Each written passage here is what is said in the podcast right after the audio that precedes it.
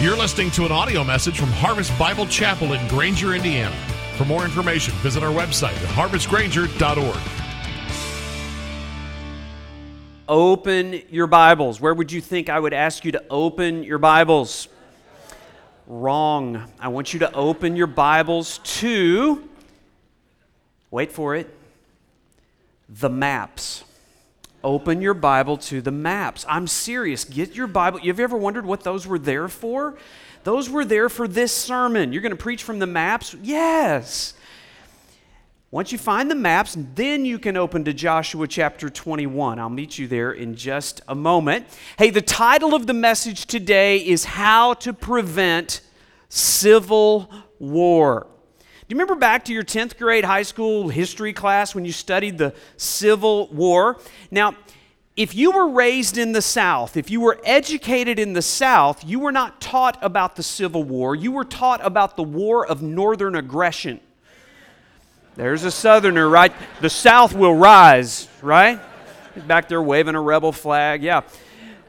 I mean, even today, civil war is about to break out, even in here, as we talk about North and South and loyalties to different things. Well, this is what we want to see from the message today. And, and as we've been tracking through Joshua, there's one overarching theme that we've learned is that God has some territory that He wants us to take. He's promised a place for us, but we have to fight for it.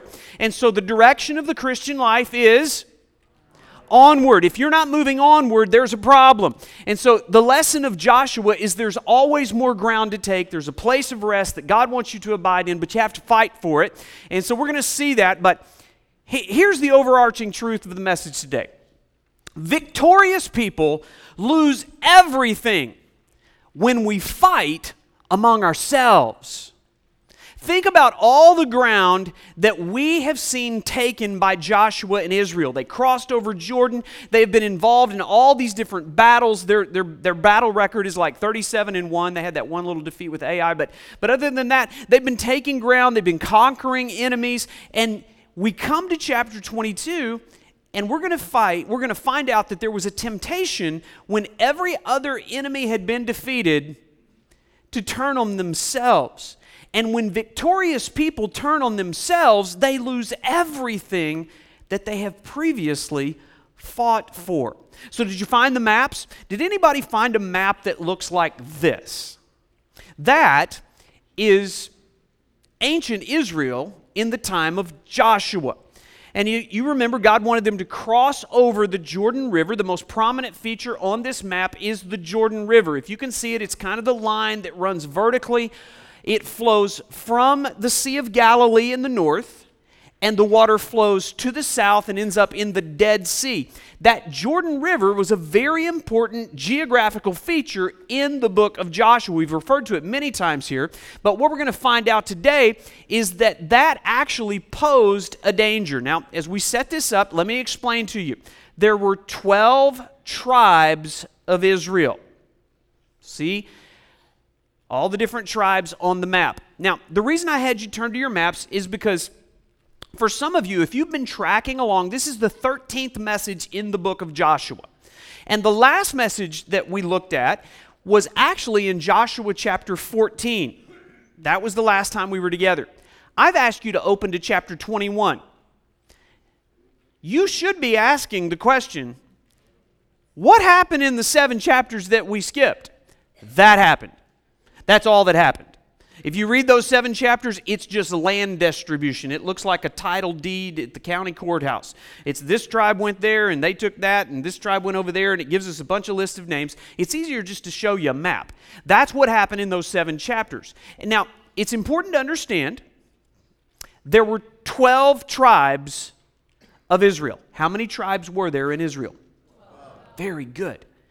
Nine and a half of those tribes took possession of land on the western side of the Jordan River. Two and a half tribes took possession of land on the eastern side of the Jordan River. I don't know what the deal was with Manasseh. They kind of had the attitude of Texas. They just thought they got it all. Okay, so they got land on both sides. They just thought we're just kind of entitled. Anyway, um, you, you see the map here. Now, as we begin to read, we're going to find out that Joshua was concerned about that particular division of land. Okay? So we're going to walk through this here. Now you can turn back to Joshua chapter 21. Here's the first thing that we're going to see. Chapter 21, verses 43 through 45. Peace is precious. Enjoy it. Let's read here. Joshua 21, beginning in verse 43. Thus the Lord gave to Israel all the land that he swore to give to their fathers, and they took possession of it, and they settled there. And the Lord gave them rest on every side, as he had sworn to their fathers. Not one of all their enemies had withstood them, for the Lord had given all their enemies into their hands. Not one word of all the good promises that the Lord had made to the house of Israel had failed, all came to pass. If you were paying attention, we read the word all five times. Do you know what we learned from this? Is that God keeps all of his promises. All in favor of God keeping promises he's made? Yeah. But here's the truth of Scripture God keeps all of his promises, but I must take possession of all that God has promised. Do you get it? There's a promise and there's a fight to take possession of what God has promised. And so it's this divine human cooperative that we see in Scripture. And notice, there is no rest, there is no peace without a fight. The lesson of the book of Joshua is that there is a war for peace.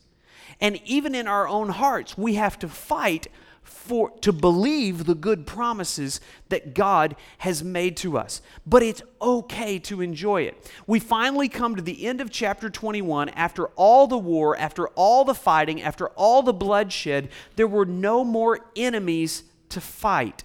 The tribes took possession of that which God had promised.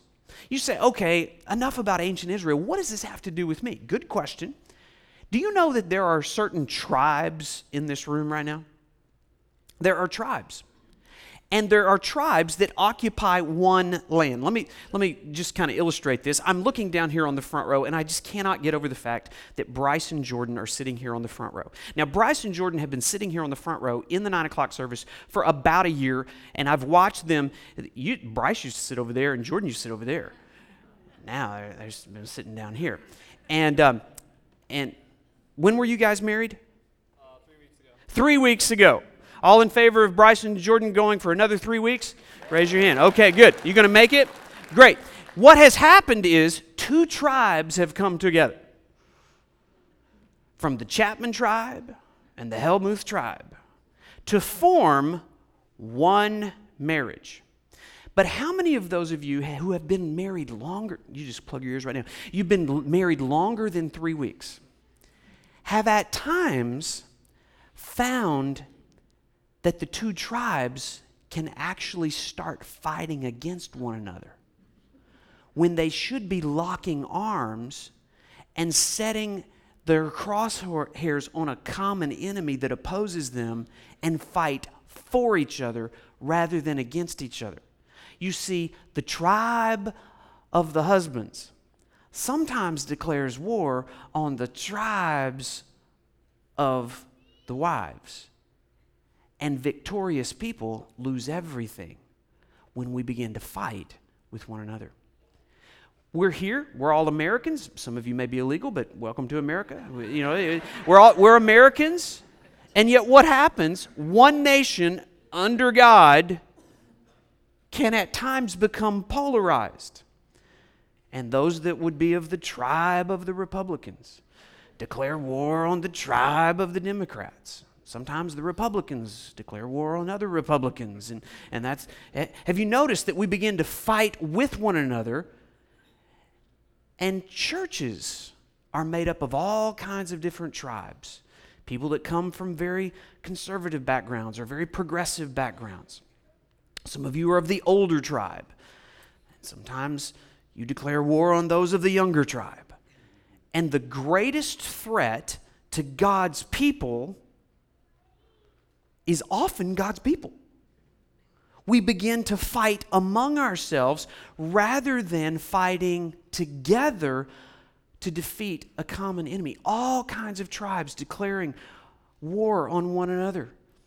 The tribe of Captain America declaring war on the tribe of Iron Man. You get civil wars just everywhere. If we're not careful, we will, un- we will not identify the true enemy. But when a people understand that there is a promised peace for us to enjoy, we've got to protect it. And that's really the second thing we're going to learn here. The heart is vulnerable. We must protect it. Look here in chapter 22. We're going to work through this chapter as well. Look at verse 1. Here's what happened. By the way, you would expect, after all the nice, wonderful verses we just read at the end of chapter 21, you would just kind of expect the book of Joshua to end there. That would be a nice way to end the book, right? God, they took possession of all that God had promised. Oh, that's just wonderful. Let's just stop right there. But there's a chapter 22, verse 1. At that time, Joshua summoned the Reubenites and the Gadites and the half tribe of Manasseh. Now, those three tribes were the tribes that had taken possession on the eastern side of the Jordan. Watch what happened. Verse 2.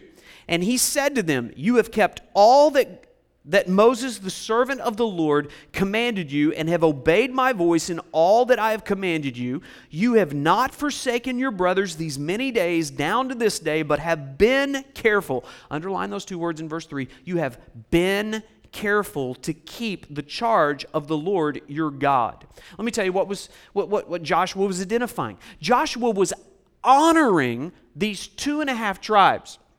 Seven years prior to this event, all 12 tribes were commanded to cross over Jordan to the western side and defeat all the enemies that dwelled on the other side of Jordan. But the two and a half tribes who had land on the eastern side had to cross over and fight for land that they actually would never possess.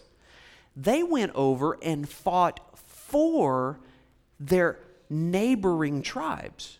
It was an incredible act of love and sacrifice and loyalty and unity. And Joshua is acknowledging it. You have been careful. You have been so faithful. And then he says this in verse 4. He says, and now the Lord your God has given rest to your brothers as he promised them. Therefore, turn and go to your tents in the land where your possession lies, which Moses the servant of the Lord gave on the other side of Jordan. And so he's honoring them. You know what? In a church, in a marriage, in a family, in a nation, there are times that you must fight for your neighbors often at great risk. If you're a mother here today, you know there's times you have to fight for your children when they're not even willing to fight. If you're a wife, you have to fight for your marriage. If you are a citizen of America, you have to fight for your country, often when others in the country are trying to tear it down. But most importantly to us, we must fight for the unity in this church. We must fight for the glory of God. And I see it happen all the time. Those of you that occasionally throw into the offering, do you know what that's signifying? I'm in this fight. I, am going to fund the ministries around here, even for some of the people that don't ever throw in. You're fighting for territory, spiritual territory, in the lives of other people. Those of you that pray for other people in this church to take their next step onward in faith toward the Lord, you're fighting a battle in prayer for people. Those of you that come and hold babies that don't belong to you, you know what you're doing? You're fighting for the families in this church that need their children to be discipled by the Lord. Those of you that serve in student ministry, those of you that park cars and open doors, everybody comes together to fight for some territory that you might not actually even occupy. That's what the two and a half tribes that dwelled on the eastern side of Jordan did for the nine and a half tribes that would dwell on the western side of Jordan. It's a great example to us that we're f- to fight for one another. But then I want you to notice verse 5. This is Joshua. Now, if you have a godly mother, how many of you have a godly mother? If you have a godly mother, you have echoing in your ear the voice of your mother saying something like this Only be very careful. How many of you hear that voice right now? You can hear your mother's voice saying that. This is Joshua speaking to these two and a half tribes are, who are now going off to possess land. Do you remember this when you went off to college? Do you remember this when you got your driver's license? And your, your, your mother recognizes that she's not going to be there to hold your hand or to pay your bills or to box your ears. That's what my mom used to say when you stepped out of line, right? And so Joshua is giving them a warning. It goes like this Only be very careful. Verse 3, he said, You have been very careful. Verse 5, looking forward, be very careful to observe the commandment of the law of Moses, the servant of the Lord, commanded to you, to love the Lord your God, and to walk in his ways, and to keep his commandments, and to cling to him, and serve him with all your heart and all your soul. Do you hear the voice of a godly mother in those statements? Right. What is Joshua pleading for? Joshua is pleading for them to be as passionate about loving God as they were when they were closer to the source of truth. Joshua recognized that with geographical distance, there is a propensity for theological drift. And there was going to be this geographical boundary, a water feature, the Jordan River that was going to, in a sense, divide the two and a half tribes from the nine and a half tribes. And Joshua understands with geographical distance, there is a propensity to theological drift. And so he gives them these six warnings. The first thing he says is observe the commandments. Do you know what he's saying? Read the book. God has spoken. He has entered into time and space to tell us what we are to do with his lives. Allow the words, the commandments of God, to define what you believe and to determine how you behave. Get your eyes on the book, observe the commandment. Then he tells them, don't just observe them, but he says, you are to love the Lord your God.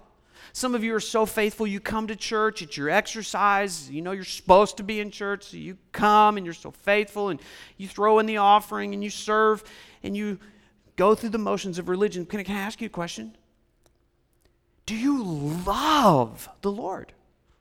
It's not just about packing information in your head. It is to ignite a love for God. Do you love Jesus? Not just give passive approval to Him, but to love Him with all your heart. And then He says, not just loving God, but walking in His ways. Do you know the difference between the ways of God and the acts of God? Not just what God does, but why He does those things that your heart is to walk in His ways, and whatever His ways are, that's the ways that I want to walk in. And then He says, keep His commandments. Again, don't just know something, but do something. Let the guardrails of his commandments govern the direction of your life. And then he says, I love this cling to him. Joshua recognizes there are going to be forces on the other side of the Jordan River that are going to attempt to pull you away from God. Cling to God no matter how much force is put upon you to let go, no matter what, never let go of the Lord. And then finally, he says, serve him. Notice, with all your heart and all your soul. You know what Joshua was saying? It's not about taking possession of the land anymore. It's no longer about the land. Now the battle is going to be for every square inch of your heart and every square inch of your soul. Isn't that the battle that you're in? We talk about a civil war. Isn't there sometimes a civil war going on in your heart between the spirit that wants to obey God and the flesh that wants to please itself? If you're like me, there's a war going on for my heart all the time. And so the heart is vulnerable. You have to protect it. That's what Joshua is saying here. And then this accusations are divisive, avoid them. Now, up until now, it's been a nice story. In verse 10, it's going to get nasty. Notice in verse 10 when they came to the region of the Jordan that is in the land of Canaan, the people of Reuben and the people of Gad and the half tribe of Manasseh, those were those eastern tribes, they built an altar. Underline the word altar in verse 10. They built an altar by the Jordan, and it was an altar of imposing size. So, Here's the problem if you understand God's regulations on worship, there was to be only one place of worship that provided exclusive access to God. That altar was in a place called Shiloh. Now, if I had the map back up, you could actually see Shiloh was exactly geographically centered among all the tribes. The center of Israel was the place of worship. And here, the two and a half eastern tribes built their own altar. That was a problem. And I want you to see the accusation that was made was one of idolatry. Look in verse 11. And the people of Israel heard it, and they said, Behold, the people of Reuben and the people of Gad and the people, the half tribe of Manasseh, have built an altar at the frontier of the land of Canaan in the region about the Jordan on the side that belongs to the people of Israel. And when the people of Israel heard it, the whole assembly of the people of Israel gathered at Shiloh to make war against them they declared war on the two and a half tribes that went over on the other side of the Jordan. Listen, just days earlier, everybody was fighting with one another, for one another. Now they are declaring war against one another. And so the accusation was made that these eastern tribes had drifted from the theological center and now they're making their own altars, which is equivalent to idolatry. That's how serious this accusation was. So, we're going to learn some lessons here about how to prevent a civil war because what they do next is very, very important. Here's what we're going to learn for us as well lessons from Joshua 22. The first thing is this if you're going to prevent a civil war, you have to keep the main thing the main thing. Albert Mohler is the president of Southern Baptist Theological Seminary in Louisville, Kentucky. He has written a book in which he has talked about something called theological triage. Do you know about triage? If you've only got one doctor and into the emergency room walks a man with a gunshot wound, and a woman with a broken arm, and a boy with a scraped knee. Which one do you treat first? You just did the, you just did medical triage. Triage is a French word that means to sort. What you have to do is you have to decide which one of these is of first order importance here and who's going to get the most urgent care. Well, when we talk about issues of doctrine, differences that we might have doctrinally, even within a church, within denominations, even within a culture, we have to do some theological triage or we will always be declaring war on one another. And so you kind of have to do some sorting out of some different issues that actually we might have significant differences over. These people had significant differences. One group said there should be only one altar, the other group said, yeah, we can build another altar. How do you do theological triage? Well, in our setting, we have to think about first order issues in terms of the most important doctrinal truths that we teach and we preach around here all the time. Things like the deity of Christ. Is Jesus God or not? If you don't believe he's God, that's a problem. That's a first order theological problem. That's going to divide us. Things like the inerrancy of Scripture or the resurrection of Christ or justification by faith alone in Christ alone. Those are first order theological issues. And that's the reason we have Protestants and Catholics. Because 500 years ago, we had some differences about the nature of justification, how a person is declared righteous before God. That is the main thing. That's something we should fight over. But other things are of less importance. Second order issues of theological importance are things like the mode of baptism, or whether women can serve as pastors or elders, or whether spiritual gifts are of a miraculous nature. All those things are important. We heard, hold certain truths about those things. You can read our doctrinal statement. Um, we believe that women can serve in any area of leadership within a church, except those that are reserved in Scripture for men. And our understanding, you read the New Testament, that the office of an elder or a pastor is reserved for men. And so those are issues that we might have differences over. And that's maybe the reasons why we have all the different denominations, because people tend to go into their various tribes on those positions. But third order theological positions are things that we could even serve in the same church, and maybe we have some differences about worship styles or church government or mission strategies or the timing of the rapture or what hairstyle Micah's going to use on a particular Sunday. All those different things are things like, I don't think I like, but you know what? That's not enough to divide us. We're not going to declare war on one another over secondary issues. And by God's grace, we're not going to allow the enemy to start things in here for us to be fighting with one another because you know what the reality is? The world is facing a theological crisis.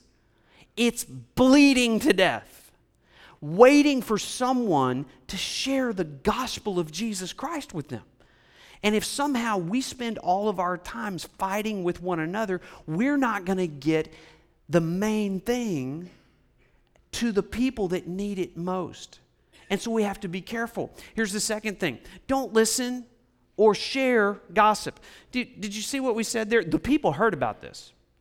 Oh, that's what they're doing over there on the other. Oh, tell me more about that. They heard about it. So often, we can be prone to bend our ear to a piece of information that really is none of our business. And then we can begin to jump to conclusions about what's happening and in our hearts maybe even declare war on what we the person that did that. You know what gossip is?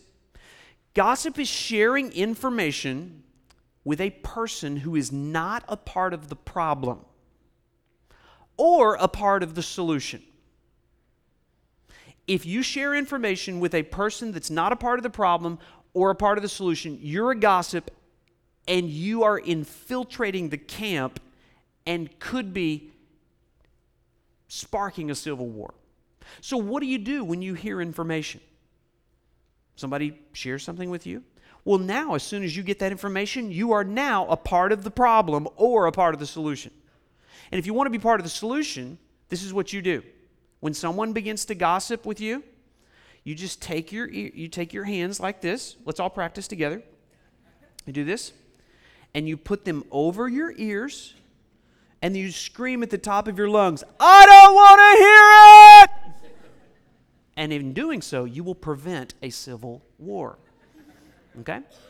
And so uh, after church today, I'm just assuming I'm going to hear some screams out in the parking lot as somebody tries to share a bit of gossip with you and you're like, wait, I am not a part of the problem. I am not a part of the solution. If the person will not shut up, you grab that person and you say, We're now going to go with one another to the person that you were talking about, and you're going to share this information with them. I'm not going to do that. Well, then I'm going to go to that person and I'm going to tell them that this person is going to be expecting a phone call from you, and if they don't, we're going to come together with you because we're not going to allow gossip to start a civil war in our church. That's the way you prevent a civil war. And so here's another thing don't judge the motive. Maybe you hear information, but don't judge why a person did that. That's exactly what the Western tribes did. They judged the motive for why they built the altar. And this is a great piece of literature in Joshua 22. We're reading through this. We still don't know why they built the altar. We're going to find that out later. They actually had a good motive. But if you jump to conclusions and you don't do some theological triage, you can begin to cast judgment and spread rumors around certain situations that have no merit. Don't judge the motive, don't jump to conclusions. And then this seek to understand and restore. Husbands have to do this with wives. Mothers have to do this with children. We have to do this as pastors and small group leaders. Seek to understand and restore. I want you to see what happened. Look in verse 13. Then the people of Israel sent to the people of Reuben and the people of Gad and the half tribe of Manasseh in the land of Gilead Phinehas, underline that word in verse 13, Phinehas, the son of Eleazar, the priest. And so we're introduced to a new character in the story. His name is Phinehas. Phinehas was a priest. You know what the job of the priest was? The priest was a mediator between God and man. We don't need priests anymore because we have a priest. His name is Jesus. He's the true and the better priest, but the mediator between God and man. There's one mediator between God and man, the man, Christ Jesus, the New Testament tells us. But Phineas steps in, and do you know what Phineas does? Phineas turns his vertical priesthood into a horizontal priesthood. And he becomes the mediator between the western tribe tribes and the eastern tribes. And I want you to know what Phinehas does. He begins to try to seek to understand what's going on here and offers a way of reconciliation. Look down at verse 16. It says, Thus the whole congregation of the Lord um, what is this breach of faith that you have committed against the God of Israel in turning away this day from following the Lord and building yourselves an altar this day in rebellion against the Lord? And so Phineas goes right to the source. He asked them the question, What is going on? He was seeking to understand. Now, Phineas had received the facts about what had happened. They've built an altar. Was that, was that true? Was that fact? Yes, that was accurate information, but it was incomplete information. He had the facts, but he still didn't have the truth. Be careful when you have the facts and not the truth. So he goes on a search mission for the truth. He seeks to understand. And then finally, look down at verse 19. But now, if the land of your possession is unclean, pass over into the Lord's land where the Lord's tabernacle stands. What he was saying is, come back. If it's too hard for you to follow the Lord on the eastern side of Jordan, then come back with us. He says, and take possession for yourselves, uh, take possession for yourselves, a possession among us. Only do not rebel against the Lord or make us as rebels by building yourselves an altar other than the altar of the Lord. Do you know what Phineas did? Phineas became a peacemaker. He said, Look, we'll share part of what God has given us with you if it will help you not rebel against the Lord. What a picture of a peacemaker. Do you have people in your family or people in your small group, people in your church that are out there and you pray for them and it seems like they're rebelling and it's so hard? You know what the heart of a peacemaker is? It's to say, Come home, gather in, get closer to us. And as you are closer to us, we trust that you'll become closer to God and it will be easier for you to love the Lord here. What a heart of a peacemaker. And in doing so, he prevented a civil war. Now we got to keep going. We're almost done, but turn, uh, my Bible, you turn the page. Look at verse 21. When the people of Reuben and the people of Gad and the half tribe of Manasseh said in answer to the heads of the families of Israel, they're going to give them the answer. Here's the point answers are available, seek them. And so here's the answer. Love the answer that he gives in verse 22 the mighty one, God, the Lord. Is there any question about who they're talking about? And just in case you were confused, he says it again. The mighty one, God, the Lord, love this, he knows.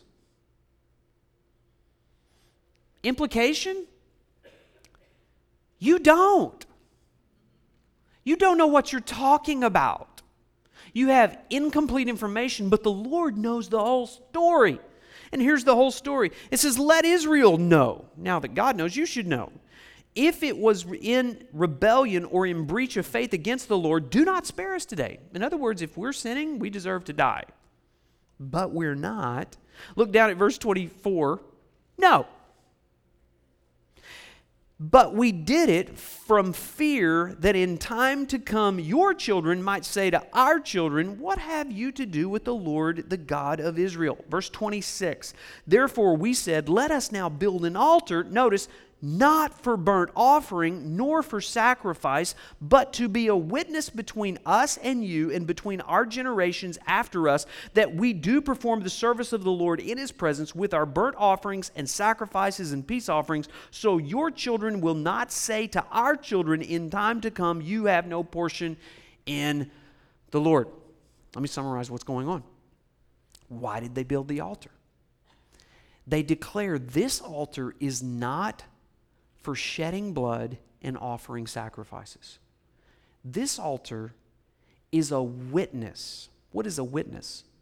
A witness is a person who tells a story so that the truth can be revealed. This altar is a witness, it's a big billboard, it's a signpost to point the next generation back to the true altar in Shiloh we're thinking about the next generation. We want the young people to be as passionate about the Lord and as passionate about worship as we are. And we don't want there ever to be any division or anything to separate them from the true worship that God wants. And so we're not shedding blood here. We're not offering sacrifices. It's just a copy, it's a picture of where true worship really happens. Pure motive? Pure motive. Do you have a heart for the next generation to know the Lord? You have a heart for what are you what are you building so that the next generation would be pointed to the true place of worship? That's what they were doing. And so the answers were available. The, the answers were right there. One final thing. Alternatives are worthless. Abandon them. Alternatives are worthless. Abandon them. Look at verse uh, 29. Far be it from us that we should rebel against the Lord and turn away this day from following the Lord by building an altar for burnt offering or grain offering or sacrifice other than the altar of the Lord our God that stands before his tabernacle. Verse 33 and the report was good in the eyes of the people of Israel, and the people of Israel blessed God and spoke no more of making war against them to destroy the land where the people of Reuben and Gad were settled. Last verse the people of Reuben and the people of Gad called the altar witness, for they said, It is a witness between us that the Lord is God.